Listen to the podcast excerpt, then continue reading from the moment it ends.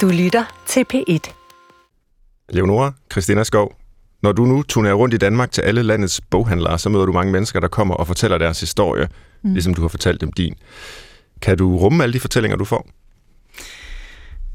Øh, ja, jeg kan godt rumme dem, øh, men jeg føler ofte, at jeg er for lidt. Altså, at jeg, jeg vil ønske, at gøre noget mere. Jeg, jeg står, som, når jeg har været ude og kommer hjem, så er der altid en eller to, som bliver hængende hos mig, hvor, jeg, hvor der stod et menneske og grædt, for eksempel, foran mig, og hvor jeg egentlig gerne ville have blevet noget længere, eller lyttet noget mere. Eller... Så det er ofte den følelse, jeg sidder med bagefter, og jeg er sådan, åh, altså, ja. jeg, kan, jeg har gjort nok. Hvad er det, folk fortæller, siden de bliver så bevæget? De fortæller om øh, deres familier. De fortæller, at de ikke har følt sig elsket af deres mor, som regel. Øh, eller at de kommer fra en familie, hvor man ikke talte om tingene overhovedet. Og at, øh, at da de læste, især den, der lever stille, tror jeg, øh, så var det egentlig første gang, at de, de prøvede at stå med en historie, at de synes mindede om deres egen. Og derfor har den gjort så stort indtryk på dem, at de har læst den flere gange. Og den historie skal vi høre meget mere om om lidt.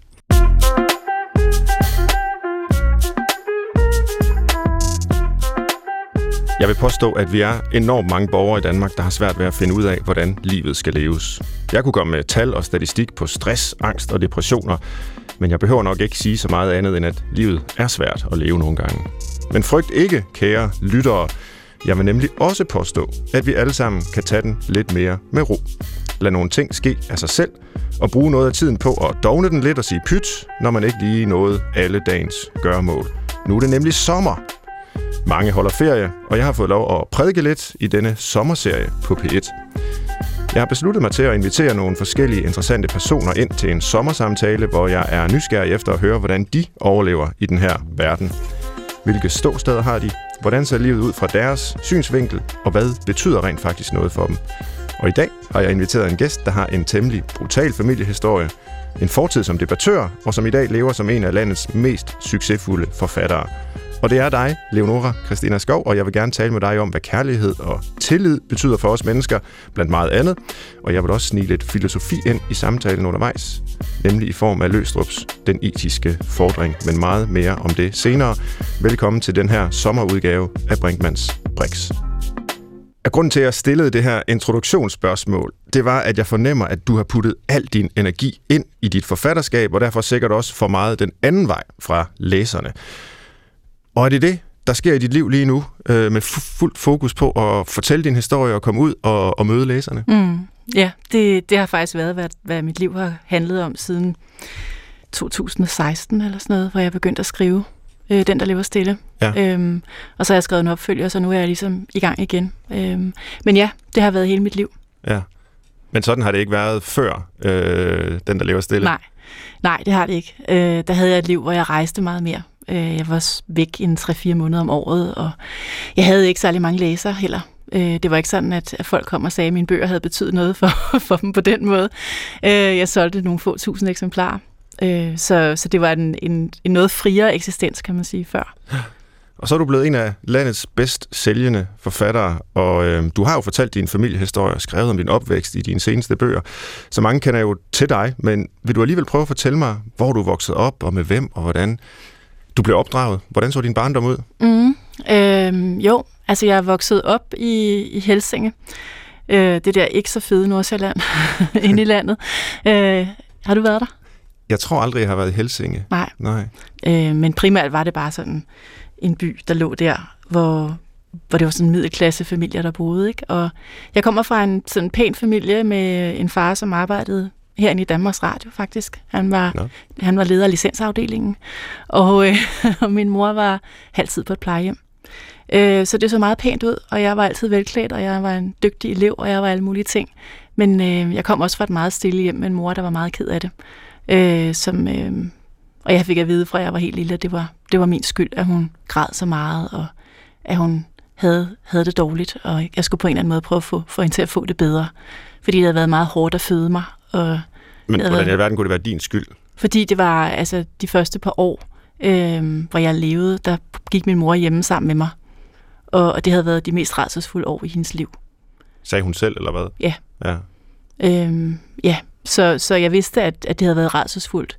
Og jeg havde en klar følelse af, at det var, det var noget, jeg skulle gøre noget ved ja. på en eller anden måde. Ikke? Og min far var lidt den, af den samme opfattelse, eller meget. Det, var sådan, det handlede meget om, at min mor skulle have det godt.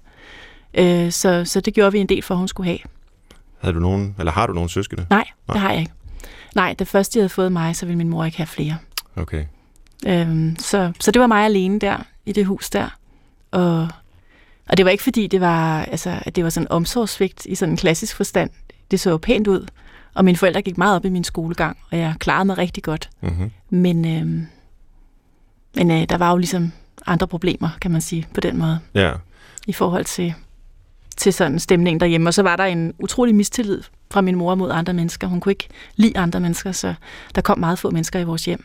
Der mm. var nogle familiemedlemmer, som kom til sådan fødselsdage og sådan, ikke? Men ja. det var sådan dem, der kom, og når jeg havde venner med hjemme, så brød mine forældre så sjældent om dem. Faktisk aldrig om dem. Så, så øh, jeg foretrækker at mødes andre steder. Og vi skal måske dem. sige, at din mor lever jo ikke længere. Min mor døde så ja, i 2015, efter at have været syg øh, gennem mange år med brystkræft. Ja. Og ja, det er jo hende, jeg så har skrevet om i, i den, der lever stille, som jeg skrev efter hun var død. Hvad gik du og drømte om som lille? Hvad var du optaget af? Jeg drømte om at skrive bøger. Ja. Øhm, det gjorde jeg. Jeg har sådan nogle små hæfter tilbage fra jeg er sådan 6, 7, 8, 9 år gammel, hvor, som jeg redde med ud. Mine forældre brændte alle mine ting, der jeg sprang ud, så jeg har ikke så mange ting. Men, øh, men jeg har de der små hæfter, hvor jeg har skrevet Gyldendal. Jeg kunne ikke stave Gyldendal godt nok, men det står uden på bøgerne, ikke? Og, små tegninger og sådan. Så jeg begyndte meget hurtigt at skrive øh, små historier, og, og, og vidste, at det var det, jeg ville, faktisk. Men, øh, og det lyder jo sådan, det lyder som sådan en, det ved jeg ikke, tænker man ikke, at et barn kan vide, men, men det vidste jeg. Mm. Og jeg fik at vide, at det kunne man ikke leve af, og jeg skulle få mig en god uddannelse øh, på en eller anden måde. Så jeg begyndte at læse psykologi. Ja. Øh, og men ikke længe. Et år. Et år? Ja. På Københavns Universitet? Mm. Ja. Hvorfor lige det? Ja, det har jeg da også spurgt mig selv om efterfølgende. Øh, fordi det var på en eller anden måde så tæt på, og alligevel så langt skulle forbi målet. Jeg har aldrig haft noget ønske om at være psykolog. altså, jeg tror måske, det var det, der gik op for mig, da jeg kom ind. Jamen, det har jeg heller ikke. Jeg Nå, okay, nå, så er vi jo to. og dog sidder du her og er radiopsykolog nu. ja, netop. I stedet for at være rigtig psykolog. Ja. Nej, øhm, Jamen, jeg tror, at altså, jeg, var, jeg læste samfundsfag på højt niveau på, på gymnasiet, og jeg synes, at psykologien var det mest interessante der. Jeg synes, det der med at prøve at forstå andre mennesker var spændende. Ikke? Og jeg kom jo også fra en familie, hvor det var ret uigennemskueligt, hvad der foregik med min mor, og sådan, så jeg tror også, det havde noget at sige, at jeg, sådan, jeg ville prøve at forstå. Jeg tænkte, hvis på en eller anden måde, hvis der var en nøgle, hvis der var noget, jeg kunne forstå her, så kunne mm. det være, at, at jeg kunne forstå, hvad der foregik med ja. hele familien, og fordi jeg kommer fra en familie, hvor, hvor ingenting blev talt om. At øh, jo mindre der blev sagt, jo, jo bedre gik det egentlig, og så kunne årene ligesom gå med ikke at sige noget. Så tror jeg også, at jeg har altid været meget tilhænger af at tale. så jeg tror, at den grund også, at jeg, jeg, jeg sådan, at, at det lå til mig. Jeg tænkte, at, at talen må være vejen frem her. Ja, jeg må selvfølgelig sige, at det er også vigtigt at lytte som psykolog. Så, øh, det kan du men sige. Men vi er glade for, at du taler meget i dag, for ellers vil ikke fungere. men jeg er jo heller ikke blevet psykolog, Nej, jeg har holdt kun et år. Det, det. ja. Vidste Nej. du godt som barn, øh, at der var noget galt med den måde, I var en familie på? Nej, det vidste jeg ikke. Troede du, det var simpelthen sådan, det skulle være? Ja, det troede jeg. Ja. Og jeg, jeg, altså min, min far især talte også meget om, at sådan gør vi her hos os, og det er helt almindeligt, og det er de andre, der ligesom er forkerte. Altså, det, var, det var de andre, vi måtte regne med, hvad, hvad der var noget galt med, og ikke os herinde okay. på Bimosevej. Vi var helt, helt normale. Og noget af det, der er temaet for, for samtalen i dag, også når vi om lidt skal ind på Løstrup, det er sådan noget som øh, tillid og kærlighed. Mm. Hvordan så kærlighed ud for dig som barn? Kærlighed var, var så noget med, at hvis jeg præsterede, hvis jeg, hvis jeg klarede mig godt i skolen, så følte jeg mig elsket. Hvordan mærkede du det? Det mærkede jeg ved, at, øh, at jeg kunne mærke, at mine forældre var stolte af mig. Ja. Altså, at så, så, så var der stolthed, hvis jeg kom hjem med en god karakter på. Øhm, men også, at hvis ikke jeg hvis ikke jeg fik gode karakterer, hvis ikke jeg præsterede noget, så var jeg ikke noget værd. Hvordan øhm, vidste de det så? Øh, det vidste de ikke, fordi jeg fik aldrig dårlige karakterer. Okay. øh, men jeg var klar over, at det ligesom var, var forudsætningen på en eller anden måde. At det, var, det lå ligesom i, i, i det hele, at det skulle jeg. At det var den måde, jeg ligesom kunne, kunne være noget værd på hos dem. Men du fejlede aldrig, eller hvad? Fordi du må alligevel have på en eller anden måde gjort dig nogle erfaringer med, at de måske også kunne undlade at anerkende dig, hvis du nu trådte ved siden af, eller ikke fik de her høje karakterer. Men det gjorde du så. Det gjorde jeg, ja. Jeg har ikke, øh, altså, der var, der var der fag, jeg var dårlig til. Jeg var ikke særlig god til håndarbejde, for eksempel. og det blev påtalt så Okay, derhjemme, at jeg kun fik flink i håndgærning, ja. som det hed. ja. Øh, og at det skulle jeg måske arbejde lidt med, det der flink i håndgærning. det lyder altså ikke så dårligt at være flink.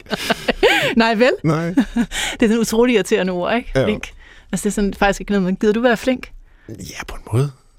Ja, det for Jeg, jeg synes ikke, det er så irriterende. Synes du ikke? Nej. Flink.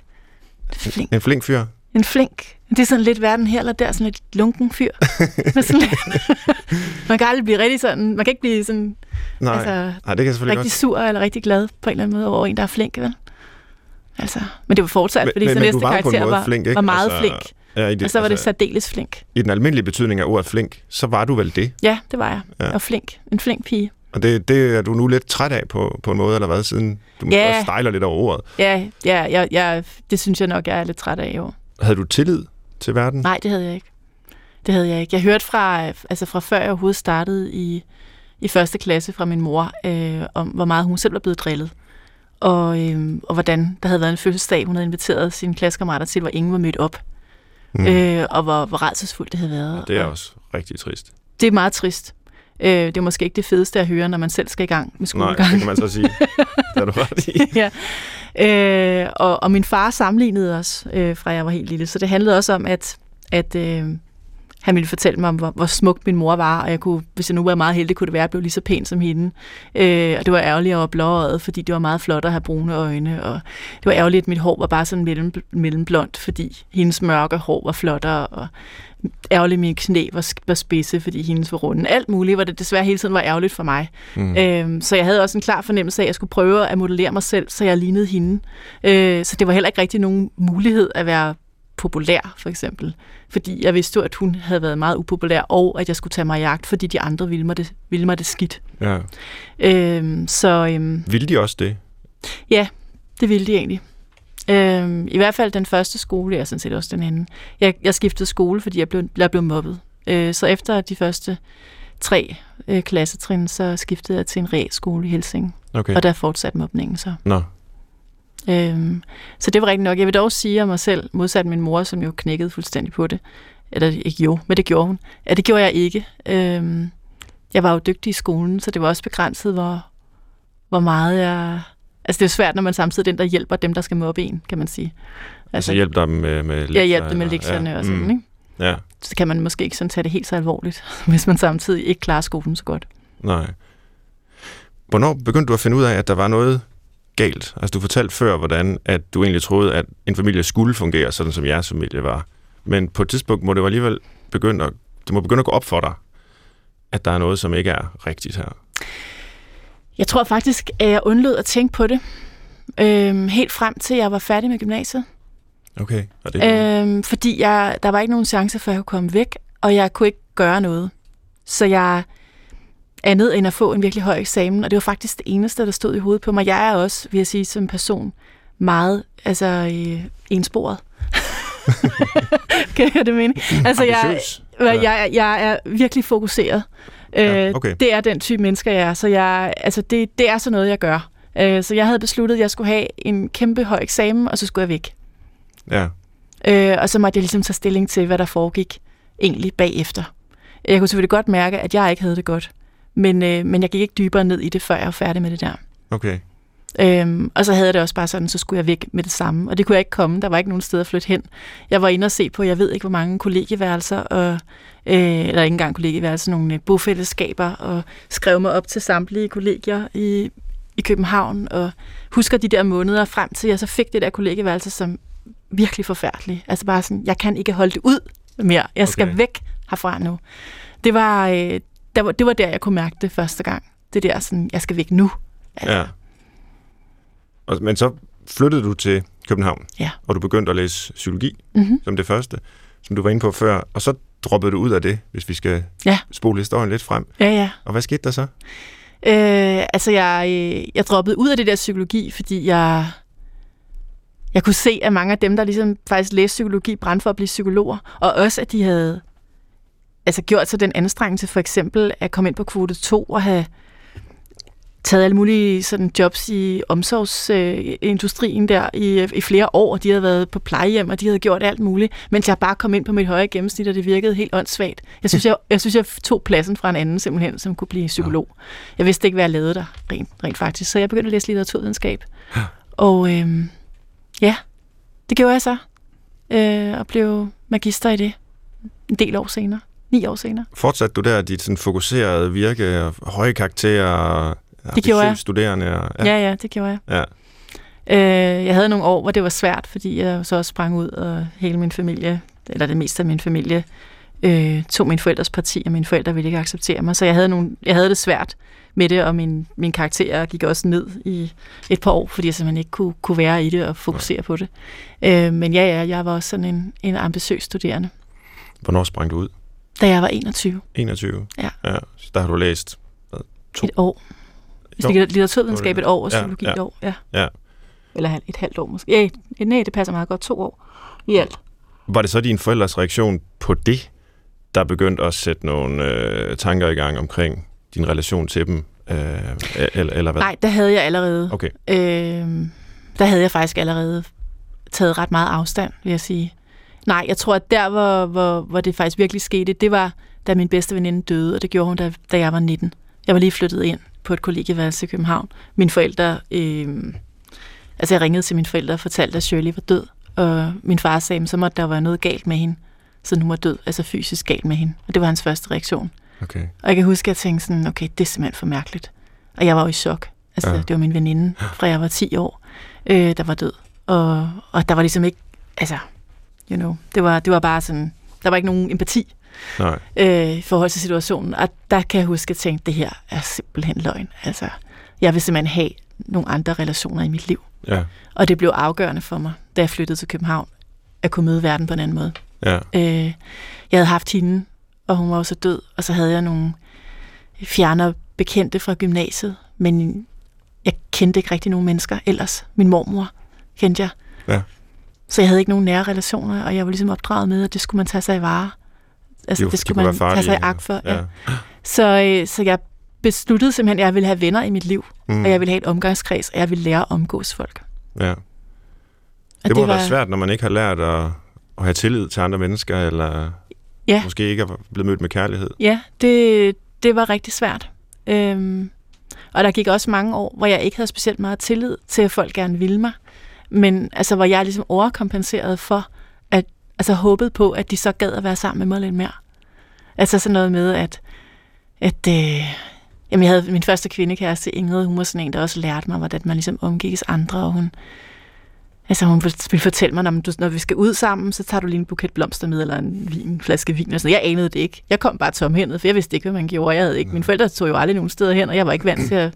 Og dengang, hvis man havde legeaftaler som lille, så kom man jo ikke med ligesom en flaske vin til sin, sin veninde. Så, øh, så det var sådan, altså hun lærte mig ligesom, hvad man gjorde, og så begyndte jeg at overkompensere. Så var det sådan, det kunne ikke, det blev til både at være en flaske vin, og blomster, og chokolade, og tak, og kort bagefter. og man sagde tak, fordi man måtte komme til middag. Det blev sådan nogle udstyrstykker Okay. Fordi jeg så håbede, at de ville invitere mig igen.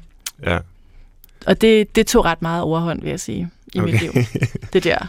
Men det lykkedes jo for dig at, at, at få venner, få relationer, få kærester. Ja, ja, ja, det lykkedes. Ja. Det gjorde det. Men det blev en enormt anstrengende øh, procedure at være i de der relationer, fordi dels at jeg jo ikke fik sagt nej og, og fra over for folk, fordi jeg var bange for, at de så ville forsvinde, og dels at jeg synes, jeg skulle gøre så utrolig meget øh, for dem.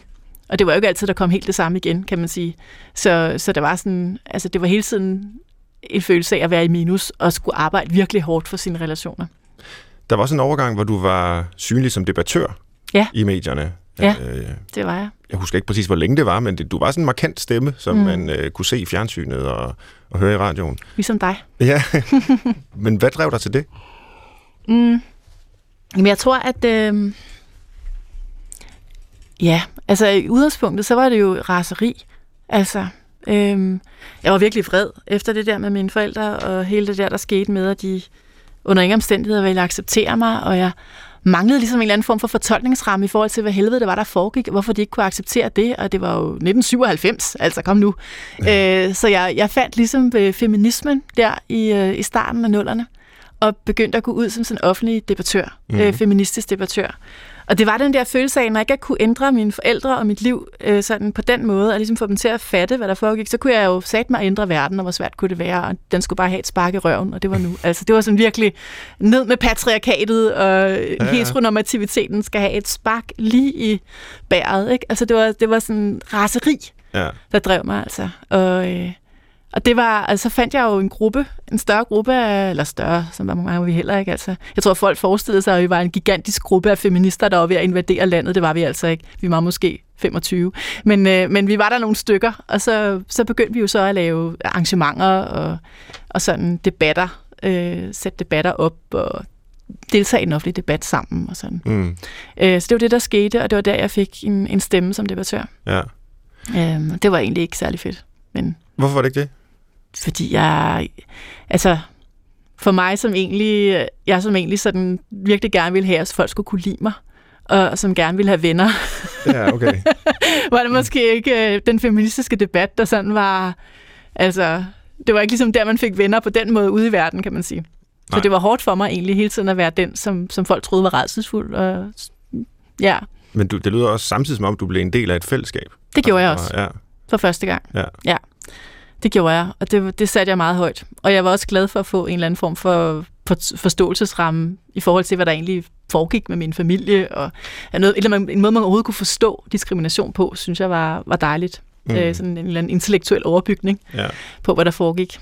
Øh, men for mig personligt var det, var det virkelig svært at være i det.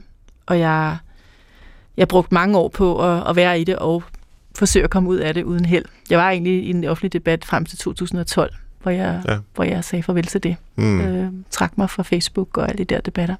Nu er det ikke, fordi vi skal lave en psykoanalyse på dig, men du var jo selv lidt i gang med det her med, altså okay, hvis, du, ikke, hvis du ikke kan ligesom reparere øh, de nære relationer, så kan du forsøge at ændre hele verden. Ja. Men man kunne jo også have sagt, okay, måske er det trods alt nemmere at håndtere de nære relationer og prøve at få styr på dem, end det er at ændre hele verden. Altså, du valgte den, den store opgave først. Ja, ja, det gjorde jeg, men jeg havde jo også prøvet på det tidspunkt. Øh, altså, jeg sprang ud i 97, ikke? og da jeg, da jeg begyndte, da jeg redigerede den feministiske antologi, det var i 2002, så jeg havde været i gang i fem år med at prøve at få et eller andet igennem hos mine forældre. Og det eneste, der var sket, det var faktisk bare, at de, de nægtede at have noget med... De ville ikke møde min kærester, de ville ikke høre om hvem jeg var sammen med. Jeg kunne komme hjem og være single. Øh, min mor ville dø. Jeg havde ikke hørt om andet end en sådan perlerække af lort egentlig i, i fem år. Mm, okay. Så jeg kunne godt se, der, ikke, der var ikke nogen udvikling i sagen. Mm. Og jeg kendte også mine forældre godt nok til at vide, at de, de har ikke været mennesker på noget tidspunkt, der har revurderet deres opfattelser. Når først de har besluttet et eller andet, så er det sådan til evig tid. Altså det kender jeg dem også nok til at vide, at sådan var det. Mm. Så jeg havde ikke nogen forhåbning tilbage. Nej. Øh, og det var også korrekt. Min mor døde jo i 2015, uden at hun egentlig havde mødt min, min kone, undtagen ganske, ganske få gange til større familiearrangementer. Brugte du egentlig psykologer? Ja, øh, det gjorde jeg. Ja. Det gjorde jeg. Altså, jeg, jeg tror, min allerførste psykolog op, opsøgte jeg, da jeg var, da, da min veninde Shirley lige var død. Ja. Øh, men det var bare nogle måneder, og det var, jeg var dybt ulykkelig, og jeg vidste ikke, hvad jeg skulle gøre. Men jeg havde ikke penge til at gå til psykolog. Jeg lå på sådan en briks det var så... ja, ja, ja, det var, det var rigtig psykoanalyse. Ja, ja, det var rigtig psykoanalyse, ja. Øh, og så gik jeg jo en, der, der sad i sådan noget orange tøj, som hedder ligesom orange dag, tror jeg nogle gange, og så en blå dag, og så sad hun på sådan en bold, og så var der sådan nogle krystaller i vinduet og sådan noget. Er du sikker på, at det var en psykolog? Ja, hun var psykolog okay. også. øhm, ja. og, og det var meget sådan noget jungiansk terapi, og det fungerede okay. ikke særlig godt, Nej. faktisk. Nej. Altså, jeg, jeg havde stor respekt for hendes drømmetydning, men jeg vidste faktisk ikke på det tidspunkt, hvad jeg skulle bruge det til. Min mor ville dø, og jeg, jeg var lige sprunget ud, og jeg havde det virkelig dårligt, og jeg, jeg synes ikke, min drømme sådan på den måde, det var ikke det, det jeg havde brug for at tale om. Det vigtigste at tage fat på der. Nej. nej, nej. Så jeg, jeg begyndte for alvor øh, i terapi i, i 2012, øh, eller 13 har det været, januar 2013, da min mor fik metastaser for sidste gang. Og jeg tænkte, at det var lige op over, hun nok var ved at dø. Og jeg tænkte, at jeg skulle nødt til at gøre et eller andet for at få en bedre relation til hende. Øhm, og det vidste jeg egentlig ikke, hvordan jeg skulle, skulle få. Nej. Øh, fordi Annette, min kone, ikke er velkommen, var velkommen hos mine forældre, og jeg, ville, jeg vidste, det betød, at jeg blev nødt til at tage hen alene. Og det kan godt være, at jeg ikke behøvede at spille single længere, men jeg blev stadigvæk nødt til at skulle være i det her med mine forældre alene efter alle de år, og det, det vidste jeg simpelthen ikke, hvad jeg skulle gøre med. Så, så opsøgte jeg en psykolog, ja. og det er sådan set gået siden. Ja. Så det er jo snart 10 år. Ja. Og det kan du anbefale, eller hvad? Altså, har det hjulpet? Har det... Ja, jeg synes, det, øh, det har været sådan en sjov ting med, at øh, ligesom de få gange, hvor jeg har besluttet, at nu må jeg hellere gøre et eller andet med at træne, og så har jeg været nede i træningscenteret. Og så tror jeg, at grunden til, at jeg skal i træningscenter, det er, fordi jeg er øm i ryggen. Og så det, jeg ender med at blive gladest for, det er, at øh, jeg får nogle flotte skuldre, når jeg træner min arme. Øh, altså det med, at man ikke rigtig ved, hvad det er. altså, du forstår, det er måske meget ja. lidt plat sammenligning, men lad os nu bare fortsætte den alligevel. Altså, at, at jeg troede, jeg gik i terapi, fordi min mor skulle dø. Ja. Men i virkeligheden, det jeg endte med, at, at tale mere om i terapien, var jo min relation til andre mennesker. Mm. Og, og det, der egentlig har været, altså har været det gennemgående tema i al den tid, har handlet om tillid. Ja. Det der med, hvad man skulle gøre i forhold til, hvor meget man skulle gøre, hvor meget jeg skulle gøre for andre mennesker, for at få dem til at blive. Øh, og en ting har været, når jeg nu jeg havde det i forhold til mine, mine venner og sådan noget, det var jo selvfølgelig et sted, man kunne sætte ind, og det var det, vi også gjorde på det tidspunkt, det der med måske at sætte serviceniveauet lidt ned i forhold til dem. Men, øh, men siden har det jo så også handlet om alle de her læsere, som er kommet Ja. til, fordi der kan man jo ligesom ende i den samme situation, hvor man i stedet for bare at gøre det med sine venner, pludselig skal gøre det med hele Danmark. Mm. Og det kan godt blive lidt, lidt, lidt omsaggribende, vil jeg Ja. sige. Ikke? Så sådan det der med at, at, at prøve at balancere, så jeg stadigvæk selv har et liv og kan være i det, og ikke skal, skal bruge al min vågne tid på at... Og hvor er du så i dit liv i dag? Altså, et er jo din store succes, du sælger en masse bøger, holder foredrag, møder læsere osv., men, mm. Men sådan mere på de indre linjer. Øh, du har nævnt din kone Ja, flere gange. mm, Du, øh, du har en kone, og, har og i den forstand har kærligheden i dit liv. Ja, gudskelov. Mm.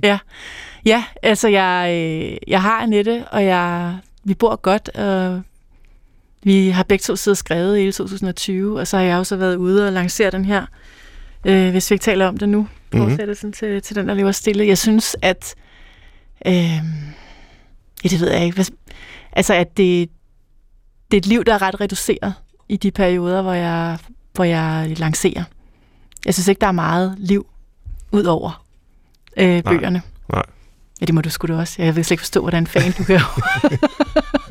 du skriver Ja. ja. endnu flere bøger end mig. Altså, De er ikke så lange, mine. nej, det er rigtigt, men, det, men der er stadigvæk meget synlighed omkring det. Ja. Og, og sådan, ja, møde folk og, og skulle ud om aftenen. Og, Men det er Jeg jo det savner samme min, øh, øh, fokus i virkeligheden, som du beskrev, du havde som lille. Det er fuldstændig I samme, skolen og gymnasiet og så videre. ja, det er det samme, jeg har var helt kørt. inde i det, og, ja, Det har det. og det har været dygtig. det. Ja, det er jo Ja. et virkelig grimt ord. Succes. Det er faktisk, dygtig var faktisk det bedste, man kunne være på den der karakterskala. Ja, netop. Det var efter særdeles flink kom dygtig. Ja. Men dygtig er også irriterende, ikke? Synes du ikke? Dygtig Ja. har en lidt negativ klang også. Ja, jo, altså det, det kan alle de her ord jo have i den rette kontekst, men de kan jo også være, være okay. Ja, men det er rigtigt. Han er dygtig til sit arbejde. Altså det, vil jeg, det er jeg da ikke ked af, hvis nogen siger. Nej, men fremragende er bedre, ikke? Altså, Det er højt, dygtig, det er sådan lidt som om, man er Ja, dygtig, det er som om, man sådan har læst godt på sin lektie. Ja. Eller sådan har, har læst sådan lærebogen godt igennem. Ja.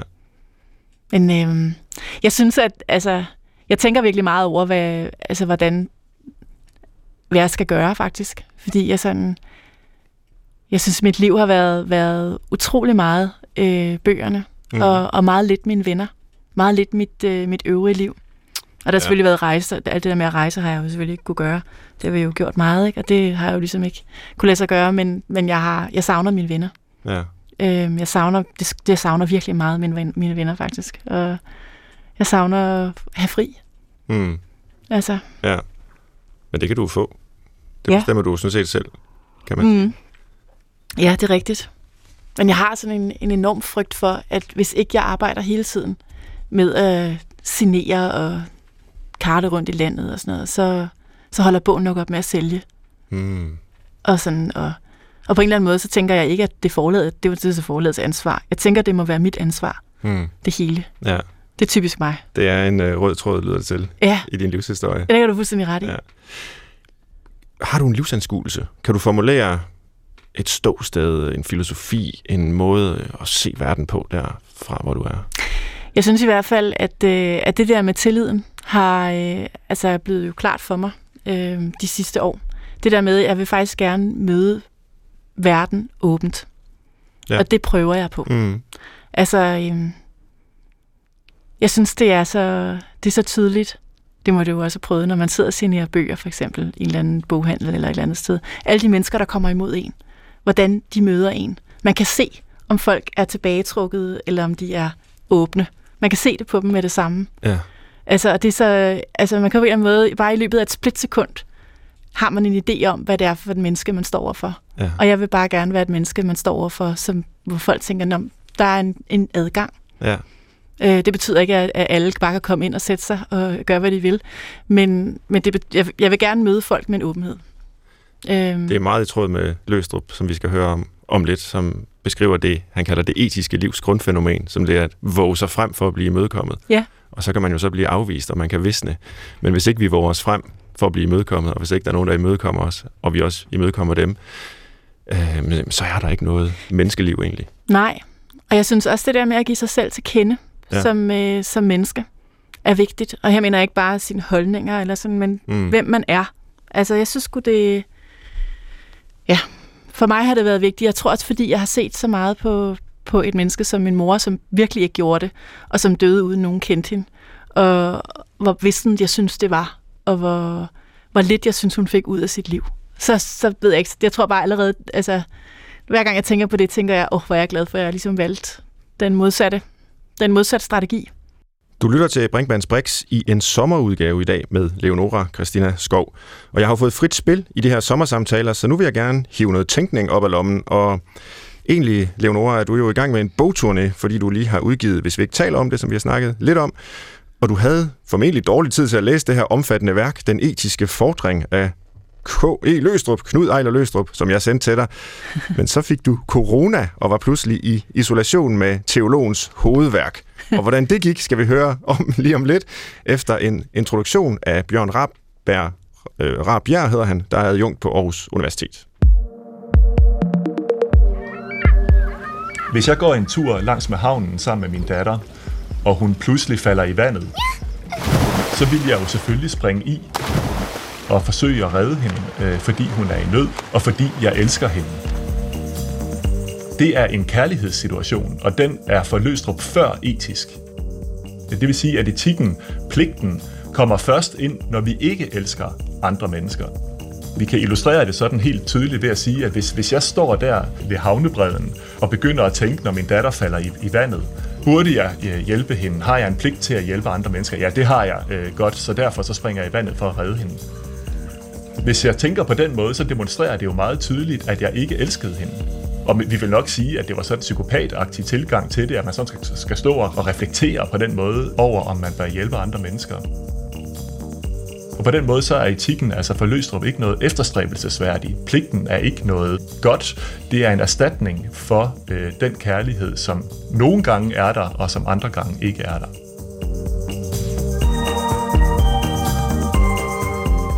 Den etiske fordring er skrevet i 1956 og øh, skriver sig ind i den tid, efterkrigstiden, på sin helt egen vinkel. Den etiske fordring kan man se på som en, et forsøg på at gå en anden vej og sige, at godt nok øh, er der masser af øh, meningsløshed, og øh, godt nok ser det ud som om, at der ikke er noget, der er rigtigt og forkert. Men i virkeligheden, hvis vi kigger ordentligt efter, øh, så vil vi få øje på, at der er nogle helt afgørende træk øh, ved menneskelivet, som ikke er nogen, vi bare kan vælge til eller fra. Så kærligheden har en, en afgørende betydning. Tilliden har en, en afgørende betydning. Øh, og i det hele taget det her med, at vi, øh, at vi er sociale øh, væsener, som er afhængige af hinanden, øh, det er noget, vi ikke bare kan vælge til eller fra. Og det er i det hele taget det spørgsmål, han sådan stiller i den etiske fordring, det er, hvad skal der til for, at et menneskeliv lykkes? Og, og den, det afgørende svar på det er, at det, det, der skal til, kan vi ikke selv præstere. Så det, der skal til for, at mit liv lykkes, det kan jeg ikke selv skabe. Der er jeg simpelthen afhængig af, at, at der er mennesker omkring mig, øh, som øh, jeg kan føle kærlighed til, og så giver han et, et eksempel fra børneopdragelsen. Så siger han, drager forældrene omsorg for deres børn og opdrager dem fornuftigt, er der ikke blot chancer for, at børnenes liv lykkes, men også forældrenes eget liv lykkes. Så det, det er sådan en afgørende forestilling hos Løstrup, at kærlighed handler ikke bare om, øh, hvad skal man sige, at, at man skal tilsidesætte sig selv for den anden, øh, øh, som man elsker. Nej, faktisk så er det sådan, at, at hvad skal man sige, du og jeg smelter sammen i kærligheden på den måde, at den samme handling får vores begges liv til at lykkes. Ikke? Så forældrenes liv lykkes, når deres børns liv lykkes. Fordi Løstrup vil sige, at det, der egentlig er meningen, det er, at vi skal handle i kærlighed til andre mennesker. Pligten er netop øh, beviset på, at der ingen kærlighed var. Så, så for Løstrup, så er det at handle etisk, det er ikke noget, vi skal stræbe efter. Vi skal være lykkelige, så længe vi kan undgå etikken. Øh, og hvis mennesket var mere næstekærligt, så ville vi helt slippe for etikken. Og så kan man sige, at det så lige meget øh, det hele. Ja, hvis, hvis, hvis opgaven er, at man vil gøre mennesker til bedre mennesker, altså til, til, til nogle mere næstekærlige mennesker, øh, som begynder at elske alle mennesker, så vil Løstrup sige, det, det er helt umuligt, det kommer ikke til at ske. Men, øh, men, men det han så vil pege på i stedet for, det er, at samfundet kan indrettes på måder, som gør, at vi i det mindste får mere med hinanden at gøre, at vi, øh, at vi omgås hinanden, øh, får et livsfællesskab med hinanden, og dermed kommer andre mennesker også til at ligge os på sinde.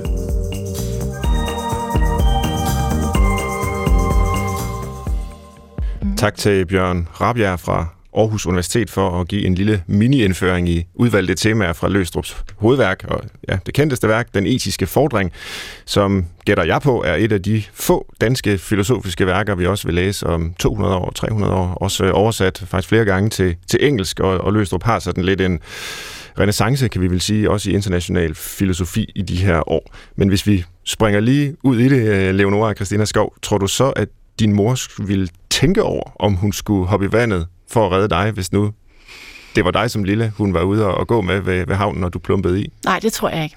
Jeg tror, hun ville have hoppet i. Det tror jeg. Ja. Helt sikkert. Øh, og det vil min far også. Det er jeg helt sikker på, at de ville. Så der er en, trods alt, en eller anden form for øh, ubetinget kærlighed, øh, også fra dine forældre. I hvert fald ud fra den her definition. Ud fra den som- definition, ja. ja. ja. Det vil jeg mene. Okay. Der vil jeg ikke tvivle. Øh, det vil jeg ikke. Øh, men ja, det har været øh, interessant at sidde med corona og læse Fik du læst bogen? Altså, det er jo en kæmpe opgave. At pludselig ja, det var, i gang en, det var en stor opgave. Ja. Nej, jeg fik ikke læst hele bogen. Nej. Det gjorde jeg ikke. Men, øh, men jeg sad og læste noget af det. Jeg har jo selvfølgelig... Jeg, jeg har faktisk aldrig læst det før. Øh, men den stod på, på Ingrids reol, hende, min første kvindekæreste, der var præst. Jeg kan huske, Okay. at det var sådan den titlen, sådan bed jeg mærke i, da Ja. jeg var de der 20 år, var sådan, "I, den, det, lød, det lød af noget, ikke? Jo, det, det lyder lidt alvorligt, den etiske det, det, fordring. det synes jeg faktisk. Ja. Ja, Men meget stillestående, synes jeg godt nok. Det var. stillestående. Det er Jeg sådan synes, din, din jeg- litterære anmeldelse. Ja, min litterære anmeldelse var lidt fremdrift, kunne have været dejligt, synes Ja. jeg, for tidligere. Synes du ikke, det er lidt langsomt, eller sådan lidt, puh, Jo, man står jo der lidt små hop på stedet også, ikke? jo, det er rigtigt. Altså, lidt. Fik du noget ud af det? Ja, altså det, det gjorde jeg egentlig. Jeg sad jo også selvfølgelig, fordi jeg, jeg skulle herind og, og tænkte på, på det her med, med tilliden, som jo også var det, jeg, jeg tog med fra det. Det der med at, og den måde, man møder verden på. Ja. Øhm, jeg synes, at det med pligten, er, det får en meget, en meget øh, det, det er virkelig et, også et, et fyreord på en eller anden måde. Ikke? Mm. Ligesom flink. Ja. Pligt. Ja. Pligt bryder vi os ikke om. Nej. Men det er vel egentlig også det, som øh, Bjørn Rabjerg siger her om Løstrup, at, at pligten er jo på en måde en erstatning for kærligheden. Det er rigtigt. Altså når vi har kærligheden, når vi elsker hinanden, så er vi der bare for hinanden. Så tænker vi ikke over det. Vi skal Mm. ikke tvinge os til Mm. at handle på den måde, vi godt ved er den rigtige. Vi gør det spontant. Mm. Jo, og det der med, at det egentlig kommer alle til gode. Ja. At det ligesom, at man gør det. Mm. At hvis man skulle bruge, have brug for et argument, så kan man da bruge det. Ja. Der er også ja. Noget andet hos øh, Løstrup og, og Bjørn er også lidt inde på det. Øh, det her med, at det, der skal til for, at livet lykkes, det er ikke noget, som jeg selv kan præstere. Mm. Altså, jeg er simpelthen som menneske afhængig for overhovedet at kunne leve ordentligt. Mm. Øh, leve godt. At der er andre, der vil mig det godt. Og der er en verden uden for mig, som jeg ikke kan styre og kontrollere, som på en eller anden måde tager imod mig. Mm. Og, og, og det tænkte jeg jo på i forlængelse af hele din fortælling, som du har øh, bragt ind her også. Ikke? Jo, det at, tænkte jeg at, også at, på. Hvad nu, hvis det ikke har været der? Hvis- at, altså, at du ikke er blevet taget imod på den måde, som det kræves? Ja, altså jeg vil sige, at, øh, at med, med de sidste par bøger har det jo har det været den følelse, jeg har haft i forhold til verden, at verden faktisk er gået ind på den måde. At, øh, at det jo i høj grad, eller det er faktisk 100% min læsers fortjeneste, at jeg endte med at blive en bedstsellende forfatter. Det var ikke anmelderne eller øh, andre fra øh, det litterære etablissement, der stod bag mig og, og pushede mig frem. Øh, det var det ikke. Det var læserne. Mm. Og sådan har det hele tiden været. Det var, da, det var dem, der begyndte at købe min bog. Det var dem, der begyndte at anbefale den til hinanden. Mm. Øh, det var den kærlighed, de viste mig, som de viser mig. Ja. Øhm, så, så når jeg står der og ser på, på mine læsere, som står der og kede af det, så, så det er jo også, altså jeg vil jo også gerne være der, fordi de faktisk også er der for mig. Mm.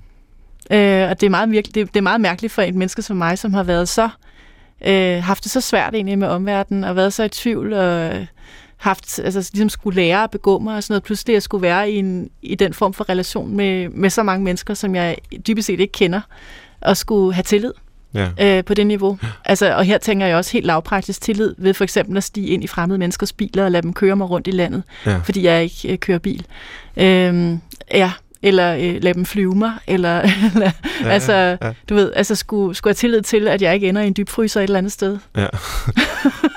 Altså, Og det første, vi talte om her i, i dag, det, det var jo det at blive mødt ved en øh, øh, bogsignering. Ikke? Altså, der, der står en, øh, en, en skare af læsere, og de vil øh, tale med dig, og de øh, opsøger dig. Der er vel også en form for tillid dig og læserne imellem, øh, hvor, hvor de deler noget med dig. Du har delt din historie med dem. mm. Og er- vil- du sige, at det er, det er måske en, en dramatisk måde at, at, at opstille det på, eller spørge på, men, men hvis vi nu har Løstrups begreber om, om kærlighed og tillid og så pligt, Mm. er det så en pligt, du føler, når du møder dem, eller er det i virkeligheden en form for kærlighed? Det føles som en form for kærlighed. Det føles ikke som pligt. Altså, øh, det gør det ikke. Det har det faktisk aldrig gjort. Det har aldrig føltes som en pligt at møde læseren. Det har føltes som en pligt nogle gange, når jeg skulle afsted, fordi de der ture var lange, og DSB, og øh, så var det heller ikke sjovt. altså, det skal der ikke være nogen hemmelighed med trafik, eller hvad det nu måtte være. Øh, men det har aldrig nogensinde været en pligt at møde folk. Det har det ikke, der har læst mine bøger. Det har det, har det ikke. Øh, det har det ikke. Og jeg, jeg synes også, jeg, jeg tænker meget over det der med, hvad, hvad litteratur kan, modsat hvad debat har kunnet eller ikke har kunnet for mig. Øh, og det er så sindssygt, hvor, hvor stor forskellen er. Mm. Altså, hvad for et rum man kan skabe sammen. Øh, på hvilken måde man kan, man kan skabe en, en, et tillidsfuldt rum øh, med andre mennesker. Fordi man ved, man har det her til fælles. Eller fordi man, man skaber et rum, hvor det er muligt at tale øh, frit. Øh, det kan man i litteratur. Det, det har jeg simpelthen aldrig prøvet i debat. Nej. Altså, øh, og, ja, og det synes jeg bare er altså, det stærkeste argument for litteratur overhovedet, faktisk, for mig. Har du eksempler på værker, altså litterære værker? For mig kunne det jo sådan set godt være den etiske fordring af Løstrup som et eksempel på en bog, der har betydet rigtig meget for mig. Ikke at jeg sådan fuldstændig kan pinpointe, efter at have læst den, så tog mit liv en anden kurs, eller jeg mindede mig selv om et eller andet, der var vigtigt. Eller, altså, men, men det er en bog, jeg hele tiden vender tilbage til, når jeg ligesom også skal fortolke mit eget liv, og hvad det hele går ud på. Er det rigtigt? Det Det der? er det, ja. Det, det, er stillestående værk, jeg læste fra stillestående 50'erne. Ja, jamen det, det er måske lidt mærkeligt, men, men sådan har jeg det. Men, men, men har du sådan nogle værker? Øh, det kan være filosofiske, eller det kan være litterære, eller noget helt tredje. Ja, det nogle jeg. mennesker lader sig også virkelig inspirere af film, for eksempel. Det er rigtigt. Ja. Ja. Det gør jeg så ikke, fordi jeg er ansigtsblind. Så det er ikke lige mit, mit medie. okay. øhm, ja, altså jeg tror, at i de senere år at har det, der har inspireret mig mest faktisk været Delphine Divigans Alm og Vige for natten. Mm. Har du læst den? Mm-mm. Nå. Øhm, men men det, er jo, det er en bog, der er skrevet i lidt samme genre, eller meget samme genre, som, som min, den der lever stille. Men det simpelthen handlede om, at jeg, altså det var den bog, der gjorde det for mig i forhold til at, at, at møde en, der på en eller anden måde havde en historie, der mindede om min egen. Ja. Så når mine læser kommer og siger, gud, jeg har ikke læst noget før, der minder om dig, så har jeg sådan, okay, det er den samme følelse, jeg har i forhold til Delphine Divigan. Okay. Altså, det der med, og, og hun overlevede at skrive om sin mor, ja. og hun, hun skriver stadigvæk. Så der tænkte øh, du, det her, det kan faktisk lade sig gøre. Det kan lade sig gøre. Hun har gjort det. Det kan lade sig gøre, og, og hun er kommet ud på den anden side, og hun kan stadigvæk skrive videre, fordi jeg var bange for, at da jeg skrev det her selvbiografiske, at det ville være det sidste, jeg skrev, at der ligesom ikke ville være mere tilbage, at det ville være hovedstolen og bla bla, alle de her ting. Men, men hun skriver jo fiktion igen, og det kan man sagtens. Øh, så, så hun gav mig ligesom et eller andet mod i forhold til at tro Jeg på, er at det kunne man på, godt om gøre. din far har læst dine bøger. Mm, det har han. Ja. Hvordan har han reageret på dem? Øhm, altså, på den første reagerede han ved at skrive, at han elskede mig. Øhm, og, og han var stolt af mig. Øhm, og han ikke havde oplevet tingene på samme måde. Mm. Hvordan var det for, for dig at høre det? Overraskende. Øhm, fordi jeg ikke følte mig elsket af ham, egentlig. Øhm, og jeg heller ikke følte, at han var stolt af mig. Så, så det, var, det var en overraskende udvikling, ja. Kan man sige. Øh, med den nye øh, reagerede han ved at sende mig en mail dagen efter, øh, hvis vi ikke taler om det, var, var udkommet, og skrive, at, øh, at han synes, at vi skulle skifte efter min mor. Mm. Og, øh, Skifte boet. Sådan, ja, ja. ja. Mm. Og jeg troede, at det betød, at han måske var ved at slå hånden af mig, eller alvorligt syg. Øhm, tænkte jeg. Men, øh, men det gjorde det så ikke. Det betød, at han havde læst bogen, og at, øh, at han... Øh, jeg havde skrevet et eller andet sted, at, at mine forældre havde gjort mig arveløs. Og det havde de altså ikke. Og det, det vil bare sige, at det var rigtigt, at min mor havde ønsket at gøre mig arveløs øh, mange gange, fordi jeg var homo. Men det havde han altså ikke gjort. Okay. Og, øh, og på en eller anden måde, så var det så... det ville han nu bevise ved, at jeg kunne arve hende. Men det er jo alligevel vildt, at de skal have den samtale i forlængelse af en tyk bog, du har skrevet om det. Altså i stedet for bare at, at have den samtale Ja. om et bo, der skal skiftes. Eller, altså, Ja. Det, altså, jeg havde ikke forventet, at, jeg skulle, at der skulle skiftes noget bo, må jeg sige. Jeg synes også, det er meget mærkeligt, at jeg skulle arve min mor, som åbenbart ikke ville have, at jeg skulle arve hende. Øh, det er da ikke, fordi det sådan er, er noget, jeg har lyst til på den måde. Mm. Øhm, ja, men altså, men det var, det var hans reaktion på det. Og så øhm, selvfølgelig, at, han, at det bedrøvede ham at høre nogle af de ting, jeg skrev. Og så er der ikke rigtig blevet sagt mere om det. Okay. Men det er jo også den form for familie, jeg kommer fra. Ja. Og det kunne jeg jo selv gøre noget ved, hvis man insisterer på at tage det op. Ja. det har jeg heller ikke gjort. Nej. Det har du heller ikke planer om. Jo, det har jeg vel i og for sig planer om. Øhm, men det er, sådan, det er så stort et bjerg, jeg ikke engang rigtig ville vide, hvor jeg skulle starte. så forstår du, hvad jeg mener? Ja. Jeg kunne tænke mig at her mod slutningen også prøve at spørge om, hvad der betyder noget i et liv i det hele taget. Selvfølgelig med udgangspunkt i dig og din øh, historie, din livshistorie. Altså, hvis vi tænker på et menneskes øh, krop, så består det af hoved og hjerne og blod og muskler og led, alt muligt ting. Men hvis vi tænker på et menneskes liv, Mm. og du skriver om dit eget liv, du har også skrevet om alt muligt andet, men altså, øh, så har du på en måde undersøgt, hvad et liv er, og hvad det består af, hvad ingredienserne er, det, øh, er i det. Øh, og vi har talt lidt i forlængelse af Løstrup om, om tillid og kærlighed som Mm. nogle af de ingredienser. Men har du gjort dig nogle tanker om, hvordan et menneskeliv egentlig er skruet sammen? Hvad, hvad de grundlæggende elementer er? Altså, jeg vil sige, for, for mit eget vedkommende, Annette og jeg har snakket meget om det der med, at, at vi synes, det vigtigste i vores liv sammen, det er, at vi begge to kan, kan udfolde os. At vi begge to kan udfolde grunden til, at vi er i verden. Altså, vi, at der ikke er nogen af os, der skal stå i vejen for den andens mulighed for det. Øh, og i begge tilfælde er det at skrive. Mm. Øhm, og det har været og er det suverænt vigtigste for mig. Det er at kunne det. Mm. Øhm, og der er så mange ting, jeg har fravalgt, fordi at det vil jeg. Øh, og her tænker jeg på, at jeg for eksempel ikke har nogen børn. Øh, jeg er godt klar over, at du har børn og skriver alligevel. Jeg vil ikke kunne øh, med det engagement, jeg kan se, det kræver. Øh, jeg har heller ikke lyst til børn derudover, men det er så noget andet. Men jeg har ikke nogen børn, jeg har ikke noget sommerhus, jeg har ikke nogen bil. Øh, jeg har ikke nogen af de der ting, som ville være fordyrende elementer i et liv, som ville gøre, at jeg skulle, øh, jeg skulle sørge for, at der var flere penge hver måned. Fordi så ville det betyde, at det er min, det er min skrivetid, der ville gå med det. Og det vil jeg simpelthen ikke. Det vigtigste for mig er skrivetiden. Mm. Men også at have, have mulighed for at have ordentlige samtaler med folk. Jeg synes, det er vigtigt ikke at skulle, ikke at skulle videre hele tiden. Ikke at, at man, man kun har en time, og så skal man videre, fordi ens kalender er fyldt med alt muligt. Jeg synes, det er vigtigt at kunne sætte en aften af. Ikke at have nogen bagkant Mm. for noget. Det, det er meget vigtigt for mig. Det er vigtigt for mig at kunne gøre mig umage. Forstår du mennesker, som er anderledes, som ikke har de her øh, ambitioner, så som ikke er fokuseret på samme måde, som du er, men som måske driver lidt fra det ene til det andet og siger, det går nok, og jeg behøver ikke at gøre mig umage med alting. Det, det går nok det hele. Altså, jeg vil ønske, at jeg var mere sådan selv. okay. Fordi det er, det er jo også en anstrengende sted at være, ikke? At, øh, at, at ville gøre alting så godt. Ja. Og, og at, at være et sted, fordi det jo selvfølgelig betyder, så mange timer har jeg jo heller i, i, i livet, altså at, at der er meget, der ryger, fordi jeg simpelthen insisterer på, at det, jeg laver, skal være så godt, som det kan blive hver gang det hele. Mm. Øhm, så jeg forstår dem sagtens, og jeg vil, jeg vil ønske, at jeg kunne, men det kan jeg ikke. Og jeg kender sig af, at det kan jeg faktisk ikke. Og at jeg bliver virkelig frustreret og ked af det, og, og føler ikke, at mit liv giver mening og sådan noget, hvis jeg gør det selv. Øh, så, så prøver jeg ligesom at skabe mig et liv, hvor, hvor den form for menneske, jeg er, på en eller anden måde kan få de bedste betingelser. Hmm. Ja. Øh, men, jeg, men jeg tror, at de andre har et sjovere liv, mens de står på.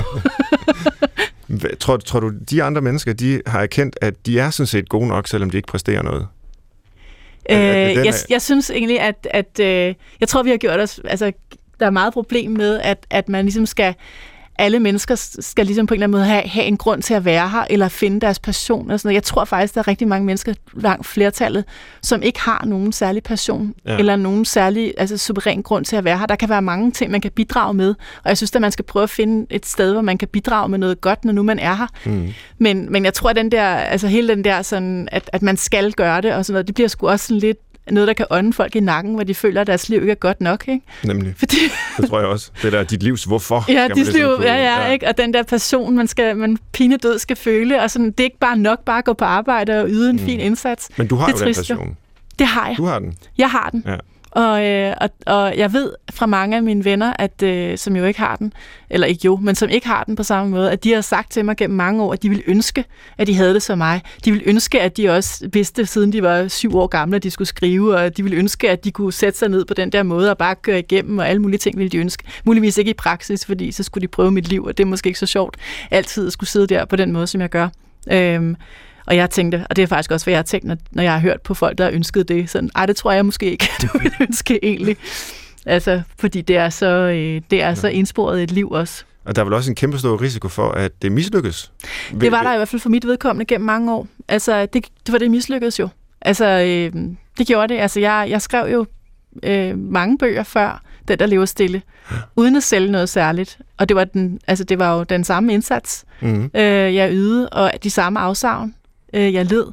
Og der var ikke, hver gang jeg var færdig med en bog, så tænkte jeg, at det her kan aldrig nogensinde blive det værd. Og alligevel fortsatte jeg, og det føltes super meningsløst. Men jeg fortsatte alligevel, for hvad, det var jo ligesom derfor, jeg var her. Ja. Jamen, jeg kan ikke lade være med at vende tilbage til, hvad vi hørte fra, øh, fra Løstrup, at øh, det, der skal til for, at liv lykkes, det er ikke noget, man selv kan præstere. Altså, tænk nu, hvis det er rigtigt. Ja. Og så har du alligevel sat alt ind på det her. Du skulle lykkes som forfatter. Ja. Ja. Og det var faktisk først, da, da læserne trådte til, Læserne at det begyndte at ske noget. Ja, Men da jeg er, bare sad derhjemme og skrev den ene bog efter den anden, så der skete ikke en skid. Altså. men det er vel også den smukkeste og rigtigste måde at blive reddet på som forfatter af læserne. Det er det. Altså, hvem ellers? Ja, det er fuldstændig rigtigt. Kan vi slutte med en øh, kort liste? Det har vi altid i det her program, øh, Brinkmanns Brix. Øh, sådan lidt en øh, poppsykologisk øh, nedkogning af alt det, vi har talt om. Og det er selvfølgelig utrolig vanskeligt med, med sådan en øh, eksistentiel samtale, som jeg synes, vi har haft. Mm. Men øh, lidt med et glimt i øjet, kan du så give tre gode råd til at få et liv som dig? Er du sikker på, at nogen vil have et liv som mig, efter at have hørt det her ja, det, jeg tror, der er mange gerne vil øh, have, have samme øh, drive og øh, fokus. Ja, okay. Ja, altså, øh, jeg kan anbefale, at man øh, begynder at, øh, at fravælge øh, virkelig mange ting i sit liv. Ja, Øh, alt det, der er fordyrende led, skal man fravælge. ja. Altså, fordi ellers så ender man jo med at skulle tjene mange penge for at overleve, og man har brug for rigtig meget tid, hvis man skal skrive bøger. Ja. Samlet tid. Man kan altid leve af havregrød, som uh, Troels Kløvedal sagde. Ja. Derfor så sagde han til sine børn, de skal bare gøre, hvad de, hvad, hvad, hvad, hvad de har lyst til. Ja. Og de skal ikke være bange for det. Nej, det var også en, en, en god måde at sige det på. Det var ikke helt det, jeg opvokset med. men, øh, nej. men, men i hvert fald sådan. Øh, og så tror jeg, at øh, man skal i gang med at læse rigtig meget. Ja. Og øh, alle mulige genrer. Fordi ellers så kan man ligesom ikke skrive Nej. øh, godt, hvis ikke man ligesom prøver at se, hvordan de andre gør. Hvordan bygger de det op? Og, ja. og så skal man øh, så skal man være klar til at, at omskrive rigtig meget. Ja.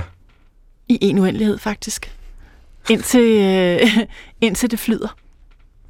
Indtil, en, noterer indtil det hele flyder. Ah, Det er faktisk nogle rigtig gode bud her, synes jeg. Ja, det er selvfølgelig meget øh, specifikt på at være forfatter her, men, øh, men det er jo også Jo, det, jo, jeg, nej, men jeg tror bestemt, at nogle af dem også kan almen gøres. Altså, for det med at skrive om, øh, det handler jo om at være arbejdsom og vende tilbage til det, og være omhyggelig og mm. vedholdende. Og så tror jeg, øh, altså for mit eget vedkommende kan jeg i hvert fald se, at, at jeg er kommet virkelig langt ved at ret konsekvent give 20% mere end alle andre. Og øh, det ved jeg ikke, om, om jeg kan anbefale i, lang, i det lange løb. Hvis alle gør det, så bliver det i hvert fald en så, bliver en det, så, så bliver jeg hende, der sørger for, at alle går ned med stress. Ja, øhm, det vil vi ikke have. Nej, det vil vi ikke have. Øhm, men det har jeg ret konsekvent gjort. Altså, så, så, og nogle gange har jeg tænkt, at det var, det var mit hemmelige våben. Det var, at jeg var i stand til at arbejde 20% mere end alle andre, uden at gå ned. Jeg er ikke sikker på, om jeg synes, det er et godt råd, jeg er her ved at give videre. Men det er, Det er et dårligt råd, men, tre gode råd, og så et dårligt. og så er det virkelig dårligt men råd. meget imponerende, at du kan stampe sådan øh, Jeg kan liv- blive ved. livsråd op. Ja, Altså, Jamen altså, vi tager noter, og så kan det blive din næste bog. Øh, det synes jeg er både, nu tør jeg næsten ikke at sige det, øh, dygtigt og flinkt. åh, hold nu Øh, kæft, ikke? nu jeg, men... Du kan få din etiske fordring, så kan du sidde på den. Den tager jeg ikke Ja. ja. på. Tusind tak, Leonora Christina Skov, for at deltage i den her samtale. I næste uge taler jeg med Lars Seier Christensen om et liv mellem lyst og pligt. Endnu en gang tak til dig, Leonora. Du er aktuel med, hvis vi ikke taler om det, og du runder serien af i dag med en meget beundringsværdig ærlighed. Tilrettelægger var Christoffer Heide Højer. Jeg hedder Svend Brinkmann, og du kan altid skrive til os på brinkmannsbrix.dr.dk. God sommer.